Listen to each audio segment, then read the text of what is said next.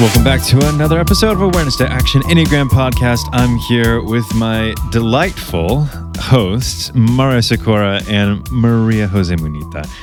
Today we are talking about action, but before we get into that, what's one uncomfortable action you did today? Wow. So I had a meeting with a potential new client and his team. I told them that there was nobody in the country better than me to do this job. Yeah. The problem is that I honestly believe it. Well, that's not a problem. That's that's Oh, well, That's a it felt uncomfortable. It felt an uncomfortable action, but yes. um, yeah. but it was authentic. Yeah. it was How, how was did they true. respond? It was true.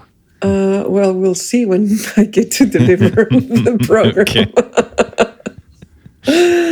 but I All right. have confidence. It was just uncomfortable saying it. I even Mm-hmm. paused. You know, I was like, okay, am I really going to say this? But yeah, and I said that our approach was the best in the world for this. All right. I love that. Love that. Mario? Uh, let's see. So, uh, well, getting up at five o'clock in the morning to work out was an act of will and discomfort. Um, You know, um, and just to give an example of the authenticity piece, and to pick up right where we left off last time, you know, we talked about going to the gym. Uh, you know, everybody does it in January, and nobody does it in late February. And for me, the motivation is not oh, I've got to lose weight or I've got to be healthy or, you know, I want to be around to see my grandchildren, you know, whatever it is, because none of those things authentically speak to what matters to me as a navigating eight.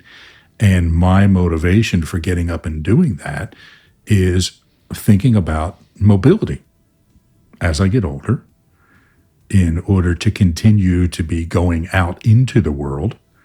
I need to be healthier. Right? Mm-hmm. I need to be healthy. And that speaks to my values, right? So even though there's a big part of me, just like everybody else, that says, screw this, I don't feel like doing this at five in the morning. You keep that motivator in mind, that genuine, you know, that thing that really speaks to what's important to me, and it makes it easier. Yeah. So we're talking about action. And I think the common thing, the common thing that I've seen in the Enneagram community and, and something like with fa- with Fathoms that we've we've struggled with is how quickly things get into theoretical or fluffy language, esoteric language, and it ends up a little void of groundedness. I can't tell you how many books and podcasts I've listened to in the Enneagram space that it's just been like the Enneagram space really misses the mark on practicality, on action. And then they and then they try to implement some level of practicality and it ends up being generally the same thing. Either some legitimate practices from yeah, exercise, meditation, eat better, sleep better. Like those things of just general health. Or it's like as a two, stop stop it. Stop being such a two. Yeah. just just just don't um and so and that's not practical even the awareness i would say you know because it's uh, honestly because i mean i'm not saying everybody does it but it's a part of awareness. So i look at myself i see my patterns but it's not connected to the real world. It's not connected what the real issues that i have are or what people are why people are suffering because of what i'm doing. It's usually connected to the theory of the Enneagram and what twos need to work on and what ones need to work on on eights and but not to what I have in front of me. So people when people say I'm a two, what do I need to do? Well, I don't know. I don't, so people start doing exercises like wearing the other types kind of clothes and uh, not, li- not literally but saying i'll behave i'll act like a two today and then i'll act like a three and every day it's and you come on i mean it's just those people um, do they have a life it uh, there's so much to work on i think in our real lives than doing that Yeah, and when we're trying to okay, I'm going to act like a different type. I, I'm surprised that people even still say that anymore. It used to be a, a thing. Oh, I'm going to act like a two today. I'm going to act like a five today. And it's like saying I'm going to go from horse shit to manure, right? I mean, it's just okay. I'm to I'm, I'm to carry out some other fixated pattern or something like that, right? So, which is kind of silly. Not to mention that it's just impossible to do because 95% of our day we're functioning on autopilot except for those few moments when we're trying to pretend to be something else. It's just just a stupid waste of time. All i'm hearing is I'm, I'm sensing a business opportunity of of having people try on different people's clothes literally. Would you like to act like an eight today? Here's your eight pack. And, and you know the other thing is that people get just fall in love with uh, understanding themselves and getting more information about each type and the enneagram in general and they see that as the end as an end. And just there's so much. And when they stop finding new stuff they come up with it. And they see patterns and and links between one theory and the other. What for? I really don't get it. I think we want to be Sure. You, you know, Creek, what you said about uh, what you guys are finding with Fathoms, about how quickly things degenerate to being theoretical, fluffy, or esoteric. Fluffy is not a good thing uh, when it comes to this, but theoretical is not necessarily a problem. Right. Because any action should be based on solid theory. And when the action's not working or not working as well as it should, it helps to go back into theory and understand why. Right. So I think mm-hmm. that there's a place for theory. And we said we should be thinking about theory and application. But people tend to get stuck on theory when we should be focused on application, but we get stuck on analysis and speculation and exploration of ideas instead of doing. Mm-hmm. None of this is worth the time if it doesn't lead to some more skillful way of being in the world. And that's what action's all about. The more refined our skillfulness is, the more bang for the buck we get out of our development activities, the better off we are. And this was my big frustration with the Enneagram literature back in the late 90s or so was that there was no so what to it. What do I do? How do I grow once I understand the types? Okay, what do I do with this knowledge? And I came up with this awareness to action process because mm-hmm. I work in the world of action, right? I mean, it's just, you know, people don't hire me to tell them about themselves. They hire me to help them be more skillful in life. And if all I'm doing is handing them a bunch of insights about themselves, they might say, okay, that's great, but you've just wasted my time. Mm-hmm. People argue, well, of course, that's how an eight's going to talk. And maybe it is. Mm-hmm. But I think this applies to everybody. Something just connected for me. Uh, the two examples that I just mentioned of like the two types of practicality that tends to show up in the Enneagram space is either stop being your number or it's just general health practices associated with the type. Like, you know, nines, fours, you really need to get, need to get into the gym. But both of those, I guess I'm realizing, are are still skipping that authenticity and authenticity piece. It's it's actually devoid of the type strategy in general and using that strategy to motivate you to that change. It's it's just it's just applying a band-aid to the issue instead of actually how do I go to the gym but in a sustainable consistent fashion that is going that isn't short term. Like I'm supposed to do this. I need to do this apparently in order to be a better version of a 4. But you know, I would even question if going to the gym is the thing that I need to do. If if these are generic recommendations for each type, what can make us think that that's a response for every four or for every nine? Right. You know, right. so and what types get to not go to the gym? Yeah. You know, you know so that's why i said at the beginning that it's kind of uh, detached from reality and from the real issues that we all have so maybe going to the gym might might help at some in some kind of situation but maybe i need to do something completely different with my body.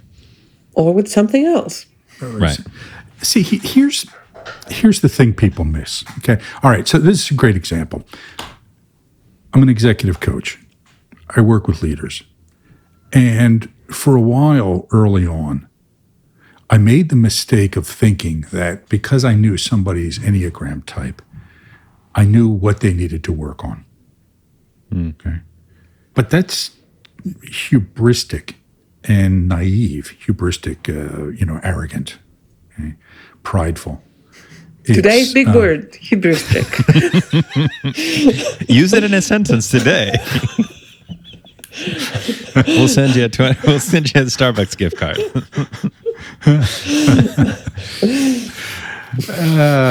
So- only hubristic people use words like hubristic. Um, So,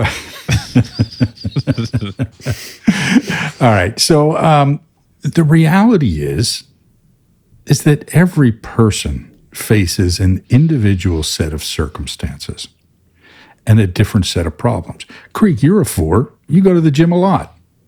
Okay. I know nines who go to the gym a whole lot more than I do. Mm-hmm. So to say, well, you're a, a nine, so you need to get into your body, well, that's great if their problem is that they're not into their body. Mm-hmm. Okay. And there may be eights out there who, in some ways, are very much into their body, but don't go to the gym and are not healthy and need to exercise more. Mm-hmm. Okay. What the Enneagram helps us understand is not what actions we should do, but what stories we have that get in the way of us taking the actions that we should be taking. Mm-hmm. Okay. So, whatever you're dealing with in your life that you're not doing or that you're overdoing, what the Enneagram tells us is not what you need to do or what you're overdoing or underdoing, but the stories in your head that are keeping you from doing those things that you need to do. That's the value of the Enneagram. But we need something in order to start applying it, and that's where the awareness to action process comes in. Yeah. So one, once we unlock that resistance to change in the authenticity step, we go into action. And what people tend to do there is to have like big projects, big goals, and wanting to change. Kind of, I want to be more focused in every aspect of my life. Well, that doesn't work. What we know that works is that like it's like training a muscle, keeping kind of the gym um, analogy, and and you need to create new connections in your brain that allow you to have a new response available at some point in an in autopilot so you need to practice but you need to practice in a specific situation but often so small steps but often enough that create that new connection that build that muscle to respond in a different way and then that will become more natural for you and you won't need to think about it. So that's how it works. It needs to be a change that happens or an action that happens as soon as possible, often enough, but very specific so that you don't forget about it. When you say that you will do something new in every situation, then that becomes not doing it at all. We like to think that there's this disembodied, authentic self floating around in us somewhere. The reality is is that our actions, and this includes, you know, our physical actions, our emotional behavior, our thinking, etc. It's all the manifestation of a physical brain. Okay. So the reason we do things habitually is because our brain develops um, strengthened synaptic connections related to particular behaviors. And when we're faced with circumstances, our brain uses that synaptic wiring to create a function. There's something physical about it. And the more we use it, the more myelinated it becomes. Myelination is kind of like, uh, think of it as the, the protein, the fatty protein that wraps around the uh, synapses. You can think of it as the coating on an electrical wire, the rubber insulation coating. And the better that coating is, the faster the signal goes through the wire. The same thing with our brain. When we try to change a behavior, we are literally changing the material of our brain, and it doesn't change easily. So, in order to think we can just stop doing whatever we're doing and universally apply a new behavior, does not take into account the way that the brain really works. So, to Maria Jose's point, we have to pick something small and specific to focus on because that helps us create new wiring in the brain that then becomes used more unconsciously once it has demonstrated some effectiveness. Yeah, that, that's a key point the demonstration of how effective it can be because it's always like taking a risk you know i'll do this because i think it will work it's only when i see that it does work that i it reinforces my desire to continue applying it Yes. so it, it is very that feedback is very important And this is why the awareness to action process is, you know, a cycle, right? We have it on a triangle, but it's a it's it's cyclical. We don't just stop at action, but we go back to awareness and we ask ourselves, okay, well, how did this work? All right, here's the new, very specific behavior. How did it work? Okay, it worked. Great, keep doing it. It worked, but there were some hiccups. Okay, let's explore those. We go back to the authenticity piece, right? Go back to the act, refine the action plan. Can we get, can you give an example of something either personally or one of the clients that you've worked with where like what's that process like? Okay, we've identified the motivating factor, the resistance to change, and here's the action we want to work on and then how do you keep refining that week after week? so there's a few things. So uh, th- this is not. but I'll tell you what. I'll give an example. on And so th- I don't. This just happened. So I don't have a week after week application, but it's fresh in my mind. So let me tell the story. Uh, Talking with a guy who, great guy, really skilled at the technical aspects of his job. His interpersonal behaviors are atrocious. So instead of working on changing his interpersonal skills with everybody, I just told him to stop being insulting to the women in the office because there was an element deep down inside of the Southern gentleman in this guy. And I knew he could not argue against being polite to women, Mm. right, as a, an appropriate behavior. Whereas there are a lot of ways to rationalize not being polite to men okay, mm. in, in his mind. So, what he will see, and I can predict this, is that when he starts being nicer to the women in the office, and there's only three or four of them, the perception of him will change. And he will start to see, okay, this isn't so bad. I can keep doing this.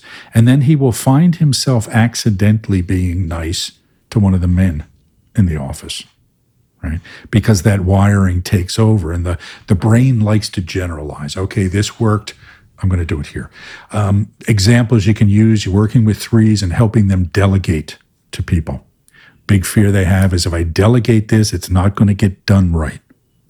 It's not going to get done quickly enough. So I'm just going to do it myself. Okay, let's sit down. Let's pick something very specific that you're going to delegate to a specific person and then you're going to track the progress of it. And if it goes well, great. Delegate something else to her. Okay. If it doesn't go so well, okay, let's do an analysis. What worked, what didn't? What do we need to tweak in this situation so that if she didn't do it well, she'll be more successful next time?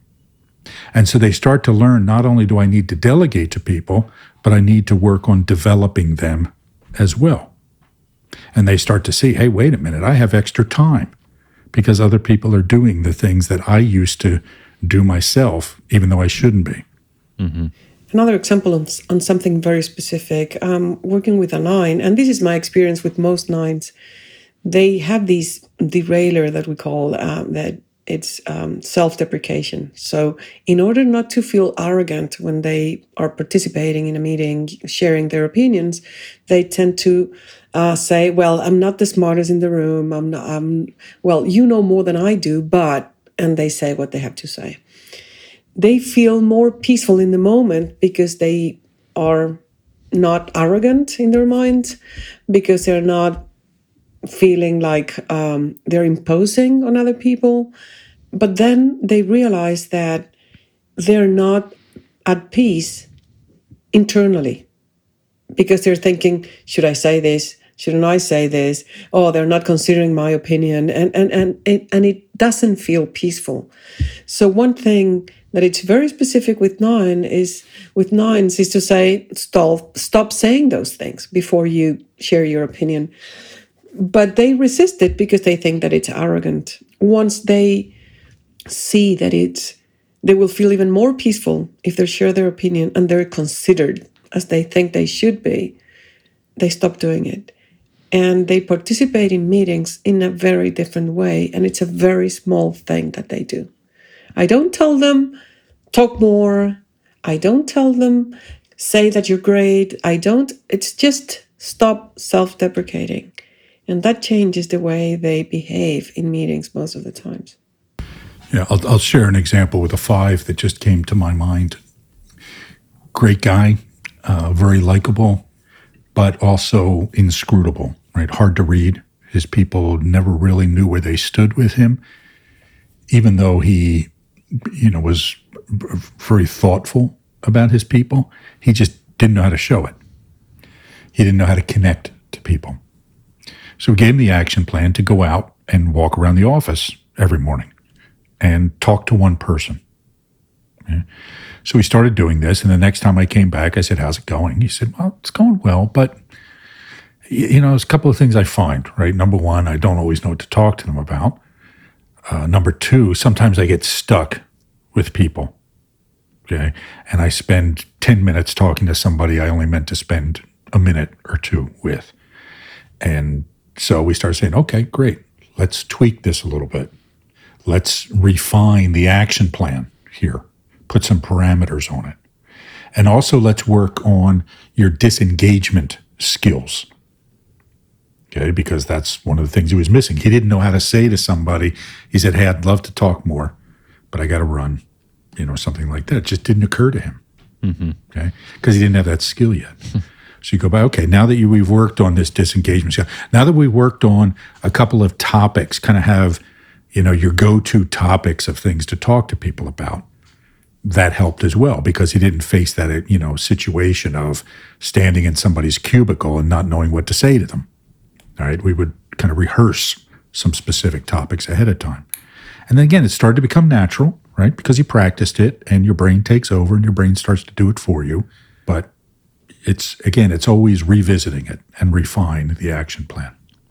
Well, that was an action packed episode. Um, so thanks, listener, for sticking Real in there. original, Hopefully, yeah, I know. Um, wait, now, now I'm insulted. Uh, we will talk to you next week. Thanks for listening to the Awareness to Action Enneagram podcast. If you're interested in more information or talking to Mario, MJ, or myself, feel free to reach out to us through the links in the show notes or by emailing info at awareness2action.com. All episode transcriptions and further information can be found at awareness2action.com slash podcast.